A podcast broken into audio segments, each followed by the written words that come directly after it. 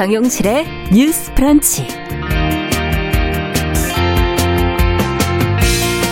안녕하십니까 정용실입니다. 일본군 위안부 피해자이자 인권운동가인 이용수 할머니가 어제 위안부 문제를 국제사법재판소에 회부하자라고 제안을 했습니다. 국제법적 판결을 받아서 완전히 해결을 하고 한일 관계를 개선하자 하는 그런 취지인데요. 자, 우리 정부의 입장은 어떤지, 과연 승산은 있는 것인지 자세히 들여다보도록 하겠습니다.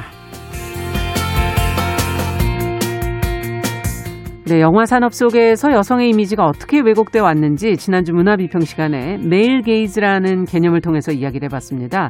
오늘은 이것을 좀 극복한 영화들을 소개해드리고요.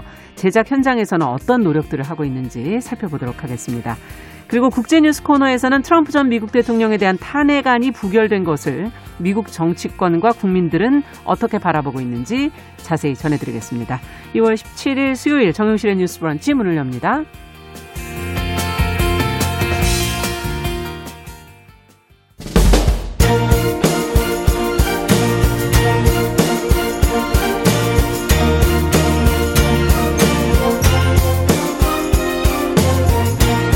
여성의 감수성으로 세상을 봅니다. KBS 일라디오 정용실의 뉴스 브런치. 여러분의 의견을 기다립니다. 문자는 샵 9730으로 보내주세요. 짧은 문자 50원, 긴 문자 100원이 부과됩니다. KBS 모바일 콩, 유튜브를 통해서도 무료로 참여하실 수 있습니다. 네, 정영실의 뉴스 브런치 항상 여러분들과 함께 프로그램 진행하고 있습니다. 지금 건정아님께서 먼저 들어오셨어요. 인사 건네주셨고요. 써니스카이님 유튜브로 300명 넘는 분이 들어오셨고요. 어, 김진아님, 유성환님, 남기숙님, 6107번님 네, 들어와 주셨습니다. 반갑습니다. 자, 어, 지금 속보가 하나 들어있네요. 서해 중부 먼바다, 남해 서부 동쪽 먼바다, 남해 서부 서쪽 먼바다, 제주도 서부 앞바다 지역에 풍랑경보 지금 발효되어 있습니다. 이 풍랑경보가 발효됐을 때는 계속 수시로 정보를 좀 확인하시고요. 어, 재난 예경보를 주의해서 어, 들으시길 바랍니다. 자, 그럼 저희는 뉴스픽으로 시작을 하겠습니다. 더공감 여성정치연구소의 송문희 박사님 안녕하세요. 네, 안녕하세요. 전혜연 사평론가 안녕하십니까? 네, 안녕하세요. 자, 앞서 말씀드렸던 일본군 위안부 피해자이자 운동가인 이용수 할머니께서 일본이 잘못을 깨닫고 반성하도록 국제사법재판소의 판단을 받아달라 이렇게 정부에 제안을 했다고 합니다. 자세한 내용은 어떤 내용들인지 또 정부는 어떤 반응을 음, 내놓고 있는지 송문희 박사님께서 좀 정리를 해주시죠. 네, 일본, 일본군 위안부 피해자이자 인권 운동가이신 이용수 할머니가 어제 기자회견에서 아, 그동안 참 열심히 해왔는데 묵묵하게 해나왔지만 아무 진전이 없다, 지금. 음. 그러면서 이제는 국제사법재판소의 판단으로 가보자. 이렇게 네. 얘기를 했습니다. 일본이 잘못을 깨닫고 반성하도록 하자. 지금까지 양국 간에 계속 원수처럼만 지내고 있는데 언제까지 이렇게 음. 거냐. 이런 얘기를 했고요. 어, 사실 이용수 할머니가 30년 동안 매주 수요일마다 그 일본 대사관 앞에서 그렇죠. 일본 정부를 상대로 이제 사죄하고 배상하라라고 외쳤지만 아직까지 제대로 이루어진 게 없죠. 음. 그리고 지난 12일 날 정복수 할머니가 돌아가셨어요. 네. 그러면서 지금 남아 있는 그 정부에 등록된 피해자 할머니 생존자분이 15분밖에 안 됩니다. 네. 그렇다면 이분들을 보내면서 이제 많은 생각을 하신 것 같아요. 이 93세이기 때문에 아, 나가 나이도 많고 다른 할머니들이 여태까지 너는 뭐라고 왔느냐라고 하면 내가 할 말이 없다. 음. 그러면서 많이 좀 초조하신 이런 마음을 드러내고 있는 것 같고요. 국제사법재판소에 제소를 하게 왜 제소를 하려고 하느냐? 예. 사실은 이 할머니들이 원하는 게 뭐 금전적인 어떤 손해배상 이런 것이 아니라 사실 일심 일본의 진심 어린 어떤 사죄라든가 책임 인정, 역사 교육 이런 건데 네. 이게 안 되고 있고 지금 한일 간의 소송이 남발하고 있지만은 계속 갈등만 켜지고 있지 해결이 되는 게 하나도 없다. 네. 이런 문제 의식을 갖고 있거든요. 그래서 실제로 국제사법재판소에 갔을 때 당시에 그 위안부 이런 제도가 국제법의 위반이었는지를 우리가 판단을 받고 음. 그렇다면 일본이 사죄하지 않겠나라는 네. 생각을 하시는 것 같아요. 예. 여기에 대해서 정부 이제 외교부에서 공식적인 브리핑을 했는데 어, 위안부 할머니들의 입장을 조금 더 청취해 보고자 한다. 그리고 국제사법재판소 제소 문제는 신중히 검토하겠다. 이렇게 음. 밝혔는데 이것이 약간 이례적인 것이 기존에는 일본에서도 국제사법재판소 얘기를 많이 했었어요. 그럼요. 독도 문제 얘기할 때 네. 매번 가자라고 얘기를 했는데 한국이 노 했었고 음. 이번에 그 위안부 피해자에게 위자료를 지급하라는 이제 한국 법원 판결이 나오니까 예. 일본 자민당에서 이거 문제 있다 하면서 국 제사법재판소로 가자 음. 이런 얘기가 나오고 있는 상황이거든요. 근데 왜 못 가고 있는가? 네. 이 부분에 대해서는 좀 이따가 좀 더 깊게 논의하겠습니다. 네. 어쨌든 국제사법재판소의 판단에 과연 승산이 있을 것인가 일본이 자꾸 언급을 했기 때문에 과연 우리 입장에서는 유리한 것인가 하는 생각도 해보게 되고요. 어, 어쨌든 완전한 해결을 짓고 두 나라가 사이좋게 지내야 한다 하는 게 지금 어, 이용수 할머니와 또 추진위원회의 생각인 것 같은데 두 분은 어떻게 바라보고 계십니까? 일단은 할머니께서 사이좋게 지낸다라는 거에 방점이 가 있는 게 아니라 해결에 저는 방점이 가 있다고 네. 봅니다. 그래서 우리가 한일 문제를 얘기할 때 갈등이라는 걸 자꾸 강조를 하면서 원만한 해결을 말씀하시는 분들이 있는데요. 사실 원만한 해결이 되기 위해서는 가해자가 책임을 인정하고 사죄하고 피해자들이 납득할 만한 후속 조치를 할 때 가능합니다. 그렇죠. 그래서 이 문제를 바라볼 때 전쟁 범죄 피해자들의 인권, 음. 명예가 회복되는 차원에서 봐야 되는 거지.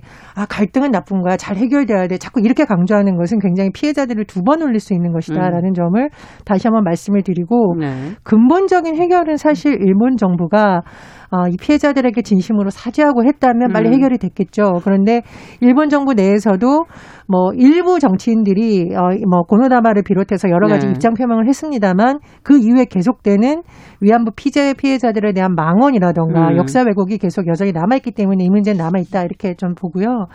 아, 두 번째로 ICJ에 제소하는 것이 실제적으로 어떤 할머니들이 원하는 쪽으로 판결이 나올지 과정이 진행될지에 대해서는 다양한 의견이 나오는 것 같습니다. 음.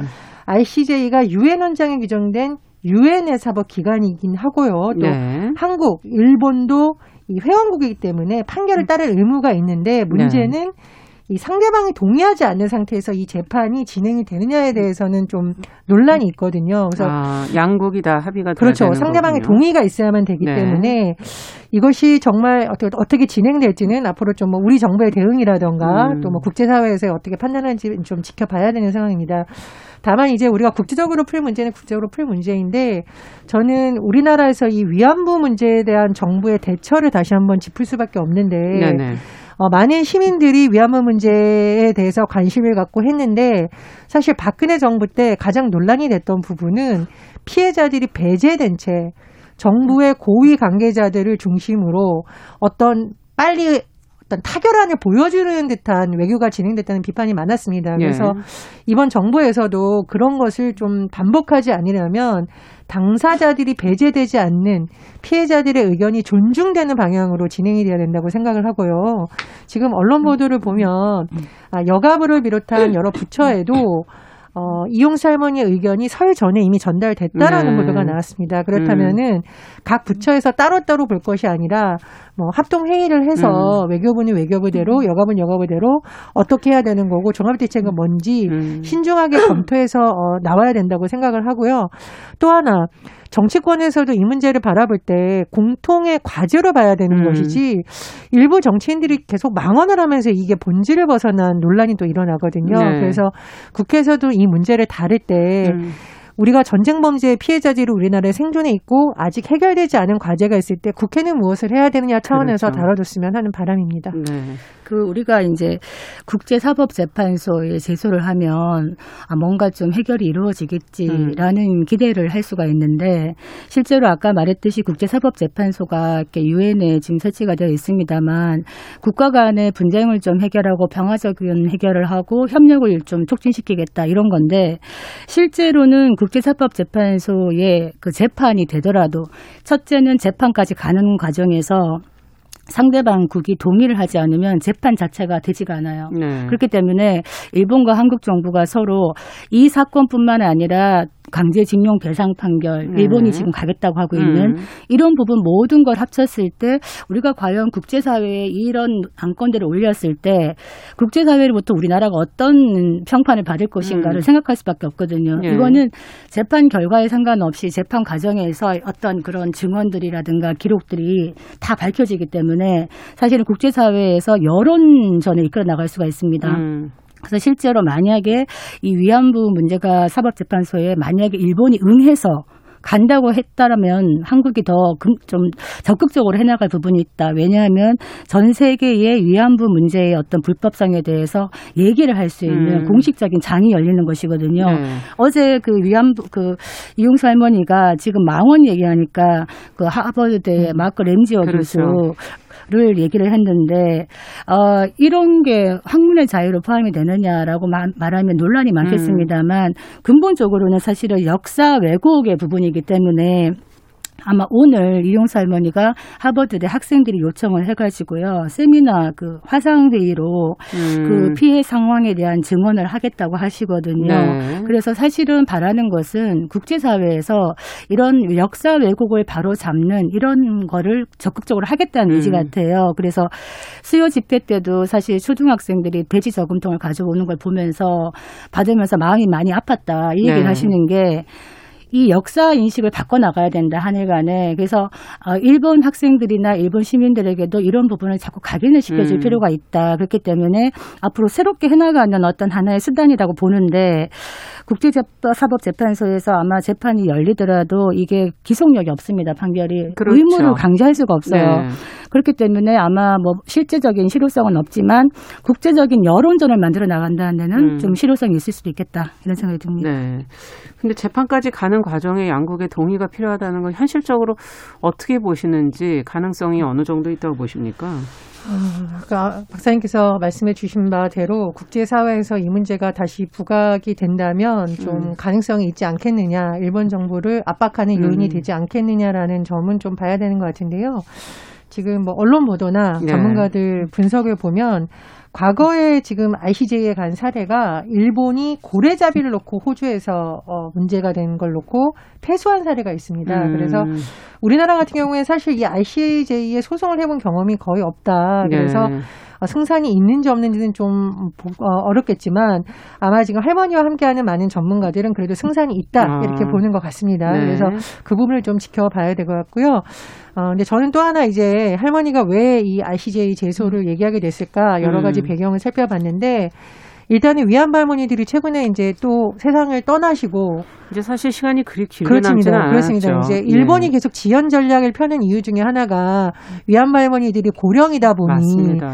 어, 네. 생생하게 증언을 하거나 역사의 산 증인이라고 하는 사람들이 이제 역사의 뒤안길로 물러나면 이 음. 문제가 좀 조용해지지 않을까라는 음. 그런 것이 있는 것이 아니냐 분석도 나오거든요. 그래서 시간이 얼마 없다라는 것을 한 가지 본 것 같고요. 네. 두 번째로는 사실 이 국내 여론이 뜨거웠다가 차가워졌다가 뜨거워졌다가 차가워졌다가 하면서 위안부 문제가 지속적으로 국민들의 관심과 정부의 관심을 얻어 쭉 해결로 가는 것이 아니라 음. 어떤 그런 소재로만 활용될. 거는 것이 아닐까라는 우려를 네. 하신 것 같습니다. 그래서 그런 부분에 대해서도 많은 국민들과 정부가 당연히 관심을 가져야 된다 이렇게 보고 음.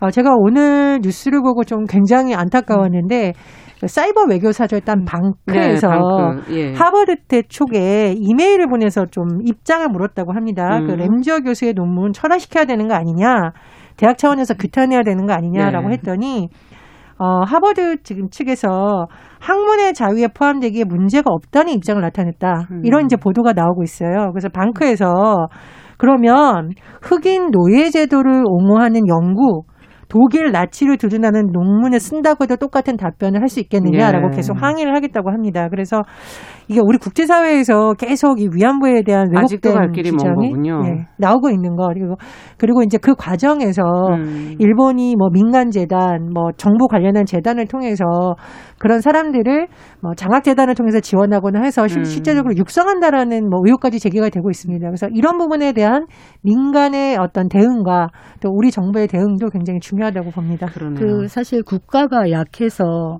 그 지켜주지 못한 것 아닙니까? 우리 한국 여성들을 그 전쟁의 틈에서 이런 피해를 본 것인데 이 할머니들이 다 하늘 안고 돌아가셨는데 음. 명예 회복도 제대로 받지 못하고 이분들이 다 돌아가셔도 죄는 남는 거예요. 음. 그래서 이 부분에 대해서는 명확하게 할 필요가 있는데 국제사법재판소 아까 고래 일본의 그 고래 행위 그 중단하는 판결 얘기하셨는데 어, 국제사법재판소에서 일본이 잔혹하게 고래를 무, 막 무, 음, 후액을 음. 하는 거에 대해서 하지 마라 그래서 판결을 냈었는데 네. 일본이 판결 따르겠다 해놓고는 지키지 않고 있어요. 아, 앞서 말한 귀속력이 음, 거기에 전혀 해당되는 거죠? 비강제적인 성격이기 예. 때문이고 그리고 상대국이 말을 안 들었을 때 안보리에다가 호소할 수 있어요. 음. 그렇지만 안보리는 또 정치적인 색채를 갖고 있기 때문에 지금까지 안보리가 한 번도 강제를 한 적이 없어요. 강제를 예. 할 법적 구정도 없고. 음. 따라서 재판에서 만약에 유리하게 나온다고 하더라도 법적인 실효성은 없지만 우리가 음. 가져올 수 있는 거는 무엇이냐. 국제사회가 이걸 볼 수 있는 거예요. 일본이 전쟁 중에 여성의 인권을 어떻게 유린했는가. 이 부분에 대해서 주목하게 되기 때문에 그렇죠. 이건 우리가 충분히 얻을 수 있다라는 것이죠. 네. 자, 아직도 갈 길이 먼 것 같긴 합니다. 어, 시간이 부족하다는 게 더욱 아쉽기도 하고요. 관련 문제 저희가 좀 계속 좀 지켜보도록 하겠습니다. 자, 두 번째 뉴스는 어린이 동화 작가인 한희찬 씨가 초등학생을 성추행한 혐의로 지금 1심에서 실형을 선고받았다는 보도가 나왔는데요. 한 씨의 책이 서점과 도서관 등에서 이제 회수가 되고 있다고는 합니다. 에, 관련된 보도 내용을 좀 정리해보고 저희가 좀 들여다보도록 하죠. 이 한일찬 씨는 어린이들이 많이 읽는 책을 쓴 작가이기도 하고요. 네. 또 굉장한 유명한 동요의 작사를 하기도 했었고 음. 어, 출판계와 어린이 관련 콘텐츠 업계에서는 이른바 스타급으로 불릴 정도로 굉장히 많은 작품을 작품 활동도 많이 그렇습니다. 했는 모양이군요. 뭐 책도 수십 권 냈었고요. 네. 여러 가지 다양한 콘텐츠를 생산을 했었는데 한혜찬 씨가 그 초등학생을 성추한 혐의로 기소가 됐었고 음. 판결 결과 1심입니다만 실형이 선고됐습니다. 네. 징역 2년 6개월이 선고됐고요. 네. 법정 구속됐습니다. 음. 그리고 40시간의 성폭력 치료 프로그램 이수 또 아동, 청소년, 장애인 관련 기간 같은 경우에는 3년 동안 취업 그렇죠. 금지가 취업금지. 예. 명령이 됐습니다. 지금 기소된 내용과 판결을 보면 피해자가 11살 여자 아이라고 하고 네. 어, 한 씨가 재판에서 그렇게 주장을 했다라고 해요. 아, 아이의 동의를 받아서 스킨십을 한 것이다라고 아. 하는데 재판부는 네. 아이가 분명히 여러 가지 행위에 있어서의 차이를 느끼고 있었고 예. 그리고 아이들이 과연 이것을 잘 판단할 수 있는 상황이냐 그러니까요. 우리가 보통 이제 그루밍이라는 용어를 쓰거든요. 예. 친분 관계에 있어서 길들이기를 통해서 음. 이것에 대해서 잘 인지하지 못하는 어린 여자아이라던가 또는 가해자에게 정서적으로 의지하고 있는 사람. 사람에게 가할 네. 수 있는 성범죄를 말하는데 재판 부의 판결 취지를 좀 보면 그런 점을 많이 인정을 해서 음. 실형까지 선고한 것으로 보입니다. 근데 문제는 뭐냐면요. 네네. 이 한예찬 씨가 쓴 여러 가지 시리즈가 한 출판사 가문비 출판사에서 많이 출간이 됐었는데 네. 어, 이 실형 소식이 전해지고 나서 굉장히 많은 곳에서 항의를 받았다고 해요. 음. 그래서 지금 온라인 매출 같은 경우에는 도서를 판매하던 상황을 모두 내렸고 더 이상 판매가 네. 되지 않도록 했고 일부 오프라인 서점에서도 이제 매대 노출은 하지 않겠다. 반품을 원할 시에는 모두 반품을 받기로 했다고 밝혔는데 문제는 뭐냐면 이 작가가 쓴 책이 지금 너무 많이 유포되어 있고 제가 어. 오늘 이제 유튜브에 들어가 봤더니 어, 이 한희찬 씨가 작곡한 아, 작사 가사를 쓴 노래가 실제로 지금도 계속 되고 있습니다. 음. 그럼 이제 피해자들 가족 입장에서는 이런 걸 접하는 게 굉장히 그렇죠. 고통스럽고. 음. 또 학부모들 입장에서는 아니 아동 성추행 실형을 받은 사람이 쓴 책과 동료를 우리 아이들이 모르고 계속 듣거나 음. 읽게 해야 되는 지금 비판이 제기되고 있습니다. 네. 그래서 이런 부분에 대해서 점검이 필요하다 이런 지적을 세게 들어봐야겠습니다. 네, 그렇군요. 자, 어쨌든 아동을 대상으로 작품 활동을 해온 작가가 성범죄를 저질렀다. 이 사실도 지금 사실 좀 놀랍고요. 그동안 어, 나온 작가의 책에도 내용들이 좀 문제가 있는 것 아니냐 하는 그런 지적들도 최근에 또 나오고 있고, 어, 그 사이 출판사의 대응은 과연 적절했는가, 뭐 여러 가지 지금 이야기들이 나오고 있는데, 여기서 좀 주목해야 될 부분, 짚어봐야 될 건 무엇라고 보시는지.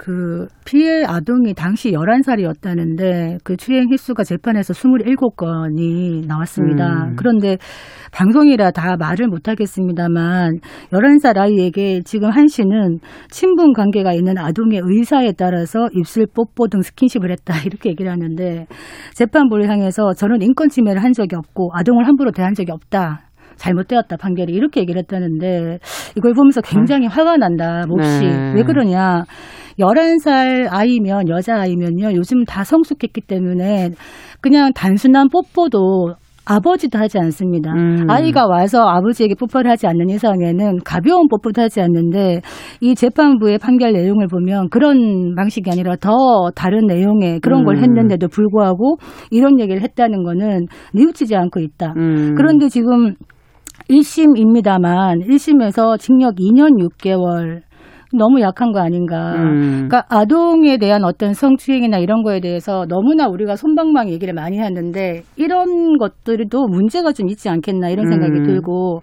이 한 씨가 지금 수사와 그 기소가 재판이 된 중에서도 24권을 새로 출간을 했다는 겁니다. 아, 기소가. 된 상황에서도 예, 부지런히 글을 쓰고 또 이 출판사는 책을 냈고 네. 지금도 여전히 아이들이 이 사람이 책을 보고 있다는 겁니다. 예. 책도 많아요. 네. 그렇다면은 이걸 어떻게 막을 수 있는 방법이 있는가? 음. 책 내용이 뭐 물론 사람과 작 작가와 책은 분리할 수도 있겠습니다만 책 내용을 보면 뭔가 조금 이상한 부분이 있다.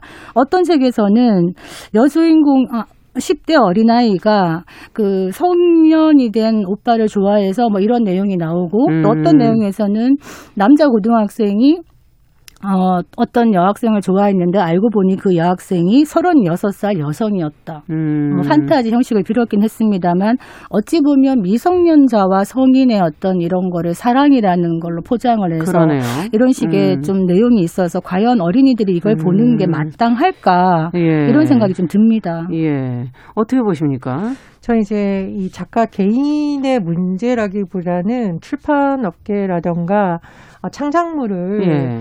어떤 콘텐츠로 활용하는 부분에 있어서의 문제를 좀 다시 한번 봐야 된다고 보는데요. 음.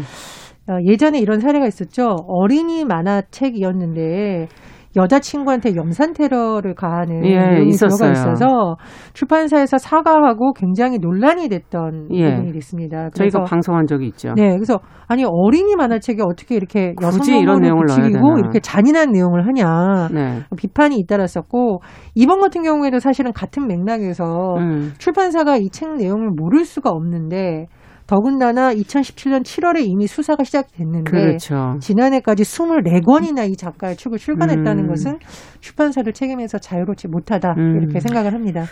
최근에 아이들을 대상으로 한 많은 콘텐츠가 나오는데 네네. 거기에 보면 환타지적 요소가 들어가는 경우가 되게 네. 많죠. 그러다 보니까 소위 말해서 대중들의 심리가 반영된 여러 가지 음. 사랑 소재나 이런 게 들어가는데 전 이게 수위가 좀 과도할 정도로 넘어가는 음. 경우가 많다고 봐요. 특히 온라인에 보면 그런 경우도 굉장히 많습니다. 그렇죠. 래서 출판업계도 그렇고 온라인에서 여러 가지 콘텐츠를 생산하는 업체에서도 이것을 돈벌이로만 이용할 것이 아니라 음.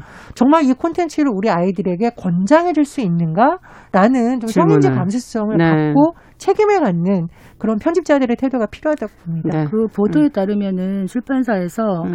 무죄 추정의 원칙이 있지 않느냐 아. 그렇게 얘기를 하면서 그분이 그랬을까 믿어지지 않았다 이렇게 얘기를 하고 있는데 잘 아실 텐데 작가분. 이 어린이 출판사의 성 감수성이 예. 너무나 약하다 이런 생각이 듭니다. 그러네요. 자, 뉴스픽 오늘 여기까지 듣겠습니다. 전혜연 평론가, 더공감 여성정치연구소 송문희 박사 두 분 말씀 잘 들었습니다. 감사합니다. 감사합니다.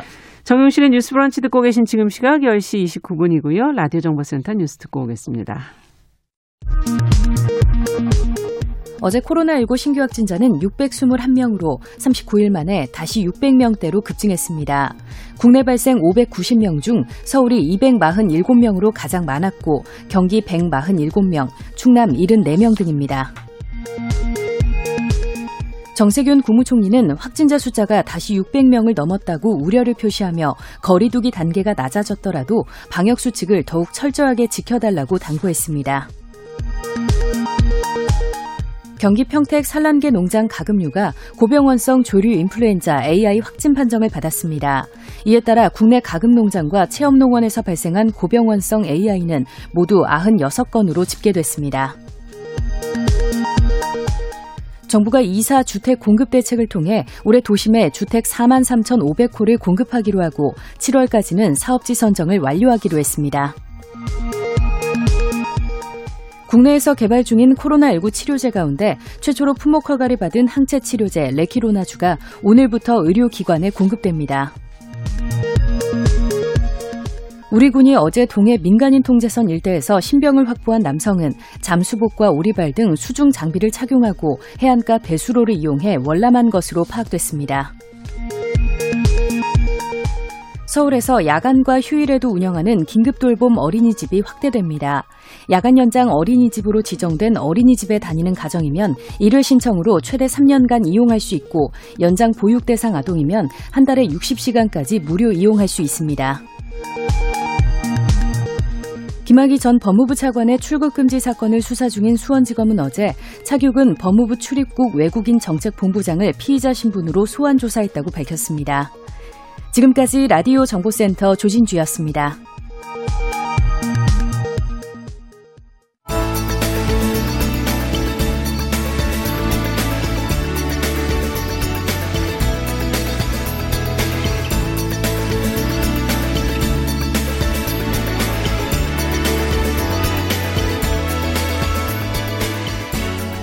세상을 보는 따뜻한 시선. KBS 일라디오 정용실의 뉴스 브런치. 매일 아침 10시 5분 여러분과 함께합니다. 네, 정실의 뉴스 브런치 듣고 계신 지금 시각 10시 31분입니다. 자, 이번에는 국제사회 이슈를 좀 깊고 넓게 살펴보는 시간이죠. 국제뉴스. 오늘도 조윤주 외신캐스터 전화 연결하겠습니다. 안녕하십니까? 네, 안녕하세요. 네, 미국 상원에서 이제 도널드 트럼프 미국 대통령에 대한 그 탄핵안이 결국 부결이 됐다는 소식 전해졌는데 네, 맞습니다. 부결을 예상했던 민주당에서는 이제 다음 단계 소송을 준비하고 있다는 보도도 나오고 있고요. 네, 오늘 그렇습니다. 관련해서 조금 자세한 얘기를 좀 해보도록 하죠. 예상은 했었지만 결국 부결이 됐어요. 네, 맞습니다. 13일 날 상원에서 트럼프 대통령에 대한 내란 선동 혐의를 가지고 탄핵 심판 표결을 진행했고요. 찬성이 57표, 반대 43표 이렇게 나왔는데 공화당 의원 중에서 7명이 탄핵에 찬성표를 던졌습니다. 네. 이제 이게 통과가 되려면 17표가 더 필요했는데 음, 그렇게까지 나오지 않아서 결국은 탄핵은 부결이 됐습니다. 네. 네, 트럼프 전 대통령은 2019년에 우크라이나 스캔들 때문에도 탄핵이 됐었고요. 이제 이번에 두 번째 탄핵이었는데 그렇죠. 어, 결국은 이렇게 끝이 났고요. 그리고 또 하나는 퇴임 후에 탄핵된 첫 번째 미국 대통령에는 5명도 같이 남기게 됐습니다. 네. 탄핵안은 부결이 됐습니다만 민주당은 네.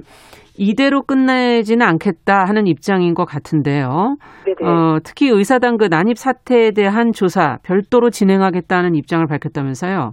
네, 맞습니다. 어, 탄핵안이 부결되자마자 이 하원에서는 이 국회의사당 난입 사건을 조사하기 위해서 독립조사위원회를 설치하겠다고 낸시 펠로시 하원 의장이 밝혔습니다. 어, 의사당 난입 사건을 지금까지 다섯 명을 숨졌기 때문에 어, 펠로시 하원 의장은 그때 무슨 일이 있었는지 진실을 음. 반드시 밝혀내야 된다면서 독립적이고 외부 인사가 들어가는 조사위원회를 설치하겠다고 밝혔습니다. 네. 예, 뿐만 아니라 그 의회 난입 사태에 대해서 워싱턴 검찰과 연방 검찰이 같이 조사를 벌이고 있는데요. 현재 그 의사당 난입 사건으로 관련된 용의자 200여 명 이상이 기소가 돼서 어, 재판을 받고 있는데 음.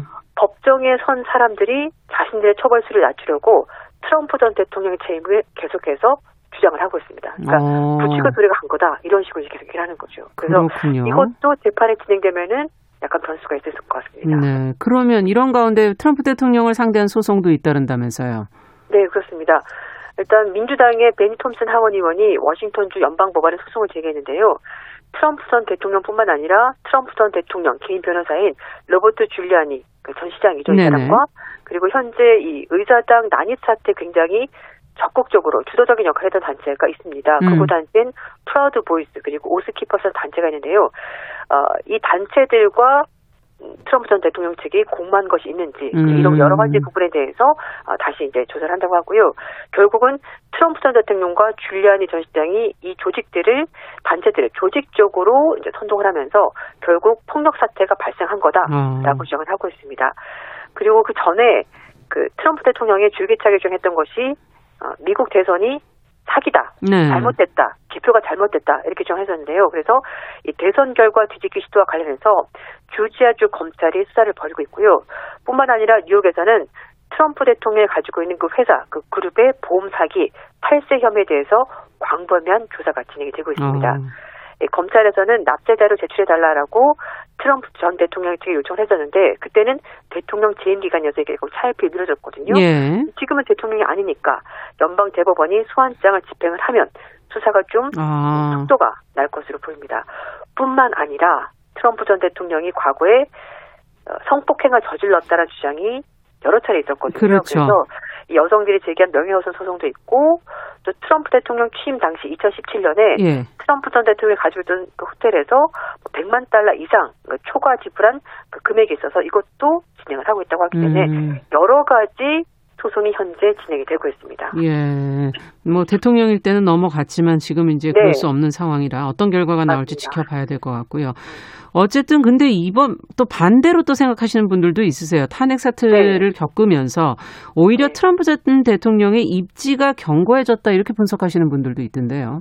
네, 그러니까 내란 선동 혐의를 적용을 했는데 아니라고 결론이 난 거잖아요. 그러니까 네. 무죄라고 판결을 해준 겁니다. 결국은 그래서 오히려 트럼프 대통령 전 대통령 입지가 뭐 좋아졌다, 단단해졌다 이런 얘기가 있는데 미국의 정치 매체 폴리티코 여론조사 업체인 모닝 컨설트가 공화당원 600명을 대상으로 여론조사 해봤는데요.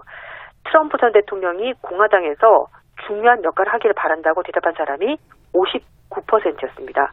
지난 어. 1월 6일 날 트럼프 지지자들의 의회 난입 사태 당시보다 무려 18%포인트 더 올라간 수치인데요. 네. 이번 결과는 대선 후인 작년 11월 21일부터 23일 날 그리고 의회 난입 직후인 1월 8일부터 11일까지 그리고 2월 14일부터 15일까지 세 차례에 걸쳐서 진행된 여론조사 그러니까 비교하는 방식으로 진행됐는데 오히려 트럼프 대통령 지지하는 목소리가 음. 높아졌다는 거죠. 그리고 오늘 오늘이 2024년 공화당 대선 후보를 뽑는다려면 누구를 뽑겠습니까? 라고 물어봤더니 예. 54%가 난 트럼프 전 대통령을 뽑겠습니다. 이렇게 어. 대답해서 1월달 여론조사보다 12%포인트 올라갔습니다. 12%면 꽤 큰데요. 네. 네, 그리고 의회, 의회 난입 사태에 관련해서 트럼프에게 책임이 있다고 밝힌 비율은 27%로 1월 초 41%에 비해서 14%포인트 음. 오히려 떨어졌습니다. 아니 지금 이런 말씀을 듣다 보니 트럼프 전 대통령이 이러다 보면 앞으로 정치 활동 계속 하겠다 이런 전망들이 틀린 것만은 아니군요.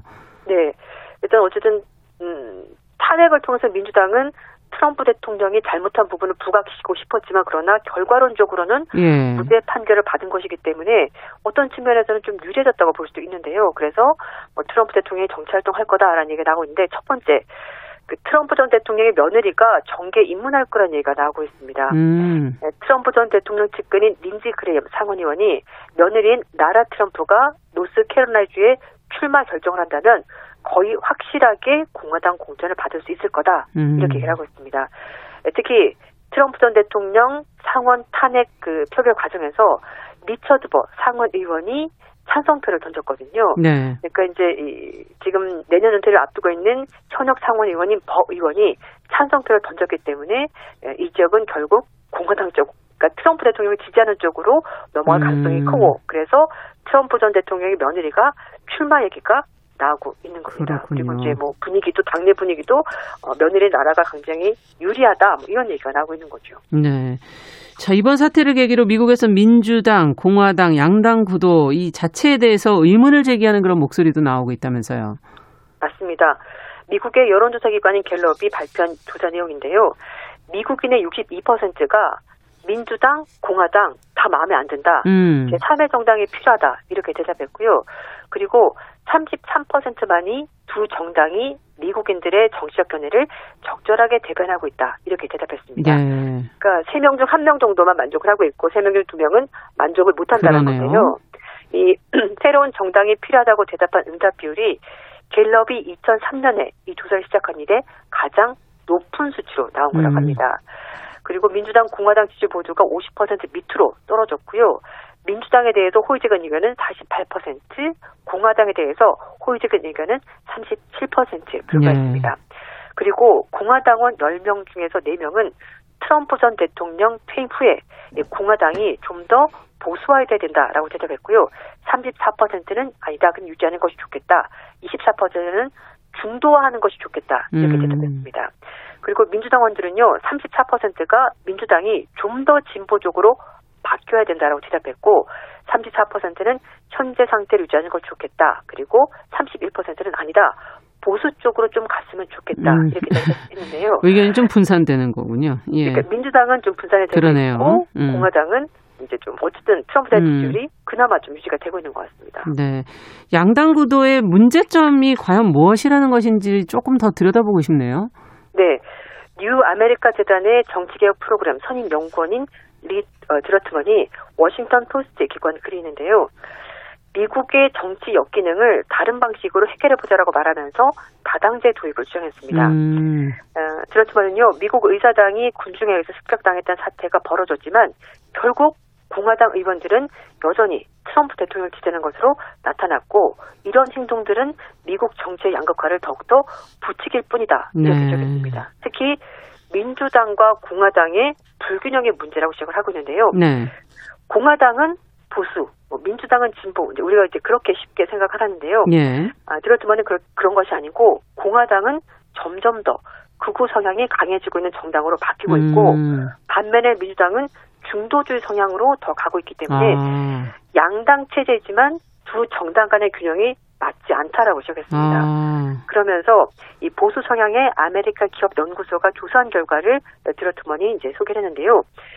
공화당원 10명 중 4명은 정치 폭력은 정당화될 수 있다. 그러니까 위험한 얘기네요. 과격하더라도, 예, 과격하더라도 하고 싶은 말을 해야 된다. 이런 식으로도 그렇게 얘기를 했고요. 그러면서 국내 문제에서 이런 일이 벌어질 수 있다 라고 대답한 음. 겁니다. 그리고 또 다른 조사에서는요. 공화당 유권자의 4분의 3이 트럼프 전 대통령이 공화당의 미래를 위해서 중요한 역할을 앞으로 했으면 좋겠다. 이렇게 대답했다는 거죠. 네, 어쨌든 이건 좀 극단적인 그런 의견들이 좀더 어, 네. 많아지는 게 아닌가 해서 우려스러운 부분이 있는 거고. 그럼 다당제가 답일까 이런 생각도 드네요. 그렇죠. 그래서 음. 이제 제안하는 것이 양당이 아니라 네 개 정도는 아예 쪼개는 게 낫다. 그러니까 민주당 아. 같은 경우는 완전히 개보, 개혁적인 진보, 중도 이렇게 두 개로 나누고 공화당은 트럼프를 지지하는 쪽과 기존의 음. 보수 이렇게 네 개로 나누는 것이 좋겠다라고 제안을 했습니다.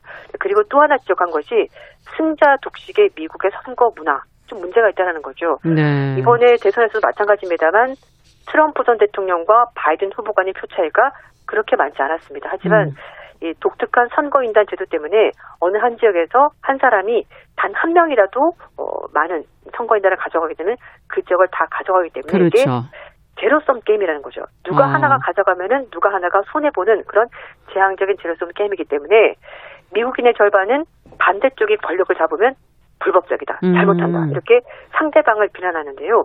그래서 그것보단 차라리 뭐 비례 대표제나 다당제를 통해서 균형과 협력을 통해서 정치하는 것이 어떻겠느냐 이렇게 제안을 하는 건데요. 네. 근데 뭐 사실 정치 제도를 바꿔서 문제가 해결되면 모든 나라가 똑같은 정치제를 쓰겠죠. 그렇죠. 그러니까 뭐, 예. 그렇죠. 양당제를 하든지 네. 지금 뭐 이 문제는 미국의 문제만은 아닐 수도 있어서요. 그렇죠. 예. 맞습니다. 그래서 이제 저자도 얘기하는 것이 마찬가지고 누가 정권을 잡든 간에 네. 상대방 정당을 협력하는 또는 서로 논의되는 대상이 아니라 에너미 적으로 본다는 거죠. 음. 그렇게 되면은 이게 어떤 정당 제도를 선택한다고 하더라도 음. 문제를 해결하기가 쉽지 않을 것 같습니다. 네. 음. 앞으로 미국의 또 정치 상황도 한번 또 계속 들여다봐야 되겠습니다. 오늘 소식 잘 네. 들었습니다. 감사합니다. 네, 감사합니다. 네, 감사합니다. 네, 국제뉴스 미국 내 트럼프 전 대통령 탄핵안 부결에 대해서 나온 이야기들, 분석들 같이 살펴봤습니다. 조윤주 배신 캐스터와 함께했습니다.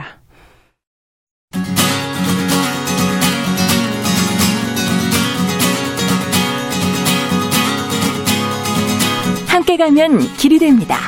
여러분과 함께하는 정용실의 뉴스 브런치. 월요일부터 금요일까지 방송됩니다.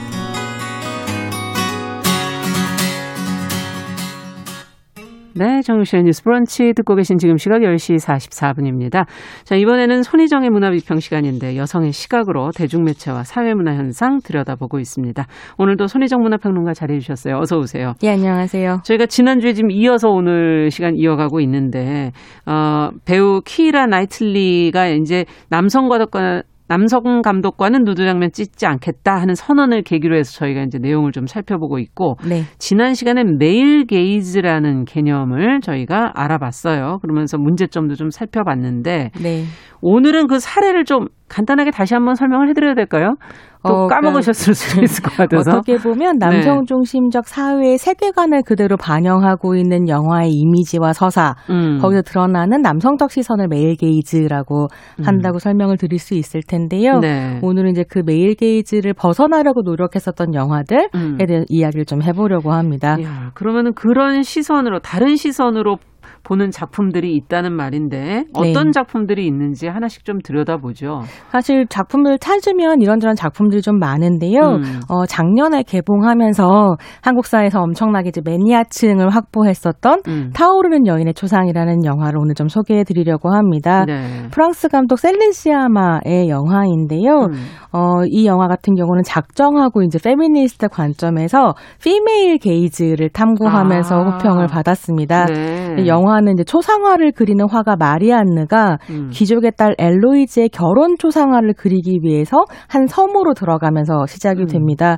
근데 문제는 엘로이즈가 결혼을 하고 싶지 않은 거죠. 아. 초상화 그리는 걸 계속 거부해 왔고 그래서 이제 마리안느는 마치 자- 본인이 산책 mate로 고용된 것처럼 음. 엘로이즈를 속이고 매일매일 함께 산책을 하면서 몰래 이제 엘로이즈를 관찰하는 거죠. 아. 그래서 걸으면서 관찰했었던 모습을 방으로 돌아와서 그리고 아. 이런 식으로 이제 이야기가 진행이 되는데요. 네. 그래서 이제 영화에는 그러다 보니 마리안느가 엘로이즈를 관찰하는 시선이 계속 등장을 하고 그렇겠네요. 이것이 이제 피메일 게이즈의 좋은 예다라는 식으로 관객들에게 아. 이제 회자가 되었습니다. 네.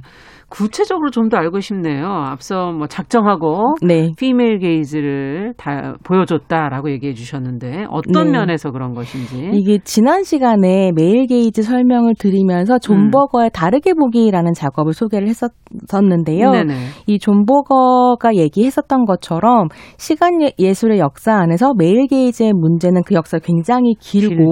음. 근대 초기 유화 작업에서도 이미 male gaze의 음. 문제가 등장하고 있었죠. 그리고 이게 이 후에 이제 광고나 드라마, 영화에까지 끈질기게 이어져 온 것인데요. 그랬을 때 male gaze는 그림 안에만 존재했던 것이 아니라 음. 누가 무엇을 관찰할 수 있는가, 음. 그리고 무엇을 그릴 수 있는가라고 음. 하는 캔버스 바깥에 어떤 이제 뭐 또 캔버스 바깥, 스크린 바깥, 브라운관 바깥에 성별 권력하고도. 관계가 되어 있는 거죠. 그래서 이제 타오르는 여인의 초상 같은 경우는 이 문제를 다루기 위해서 화가 마리안느를 주인공으로 등장을 아, 시킵니다. 여성 화가를. 네, 그리고 아직 사진술은 등장하지 않았지만 여성들이 학교에서 근대적인 미술 교육을 받을 수 있는 어떤 시점으로 아. 가는 거죠. 예. 그래서 마리안느는 자신이 여자 화가이기 때문에 남자들의 초상화는 그릴 수 없다 든지 음. 아니면 또 특정한 주제들 역시 그릴 수 없다 이런 이야기들을 막 하거든요. 음. 또 때로는 어떤 그림을 그려서 이제 마리안네 아버지도 화가였는데 아버지의 이름으로 출품을 하는 이런 식의 아. 상황들이 등장을 하게 됩니다. 그러니까 어떻게 보면 예전에는 남자가 그러니까 여자가 남자를 관찰하는 것, 그 남자가 여자의 시선 앞에 서서 대상이 되는 것 자체가 음. 제도적으로 금지되어 있었다라는 점을 이제 계속 보여주고 있는 거죠. 그렇군요. 그렇다면 지금 이제 관찰하고 있는 마리안느가 관찰하고 있는 엘로이즈 네. 여성의 시선으로 여성을 보고 있는 건데 네네. female gaze 어떻게 그걸 표현하고 있을까? 이게 사실은 화면만 딱 봤을 때 자칫하면 그냥 뭔 차이가 있을까 그래서 크게 차이는 사실 없는 예. 게 사실이고요. 그래서 male gaze냐 female gaze냐는 예. 뭐 어떤 앵글로 잡았냐, 어떤 섹스씬이냐 이렇게 정답을 내릴 수는 없을 것 같아요. 음. 근데 다만 뭐 남성 중심적 세계관을 반영하고 있는가 아니면 음. 성평등하고 대안적인 이미지와 서사를 상상하려고 노력하는가 음. 이 안에서 male gaze와 female gaze를 이야기할 수 있을 것 같은데요.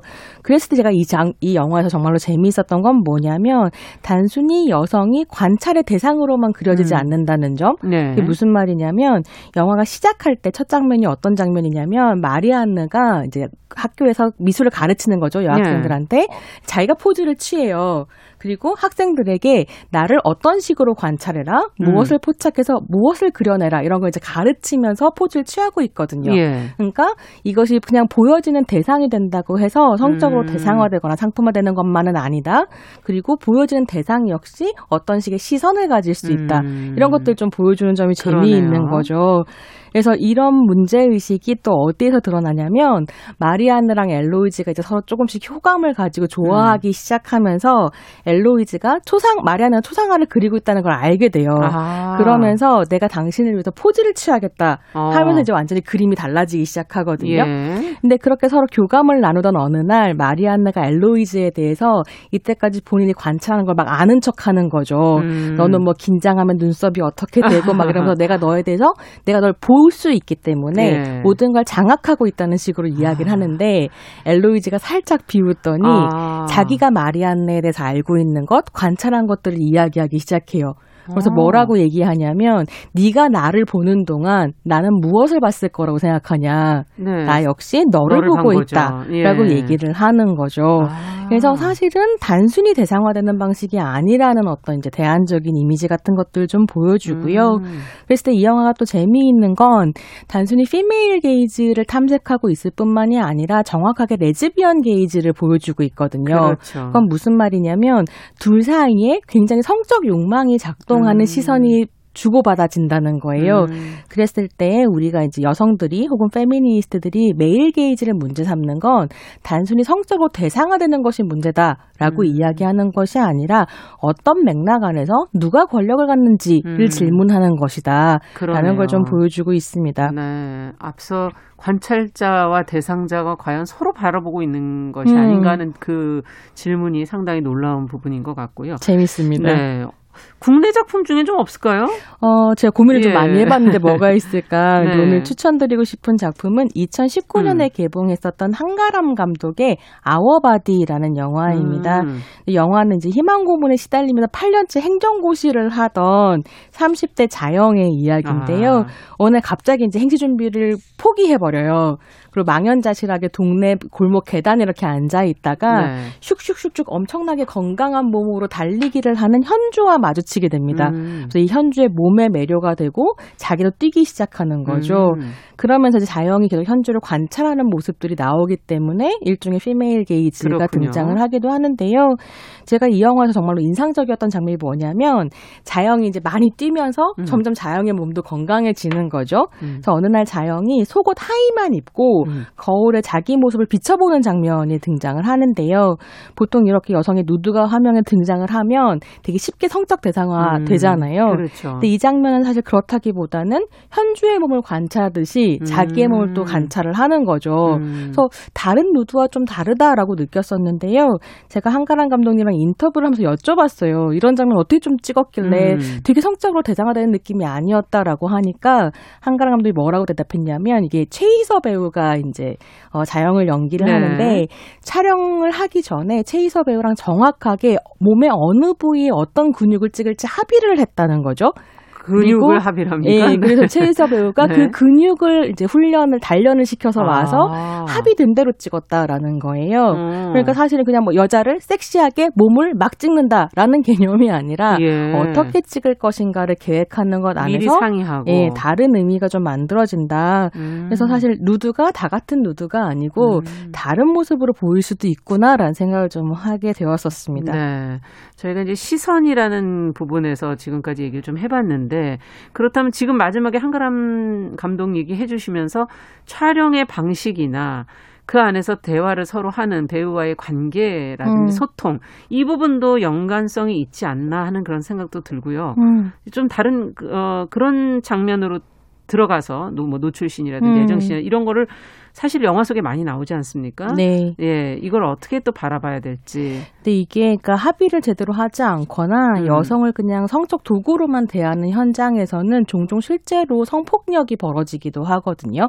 그게 가장 어. 큰 문제라고 할수 예. 있을 텐데 굉장히 유명한 케이스가 베르톨루치 감독의 파리에서의 마지막 탱고라는 네. 작품입니다. 굉장히 예술적이고 에로틱한 영화로 기록되어 영화죠. 있지만 네. 실제로 이 작품 안에서 남자 주인공이 여자 주인공을 강간하는 장면이 있는데 아. 이 장면을 당시에 찍을 때 감독과 남자 배우가 합의하고 여자 배우한테 말하지 않은 상태로 실제로 강간 씬을 찍어버린 거죠. 아. 그러면서 감독이 이후에 인터뷰에서 뭐라고 이야기했냐면 나는 이 여자 주인공을 연기한 배우가 그러니까 슈나이더라는 배우가 예. 여배우가 아닌 여성으로서 반응하고 수치심을 느끼기 바랐다.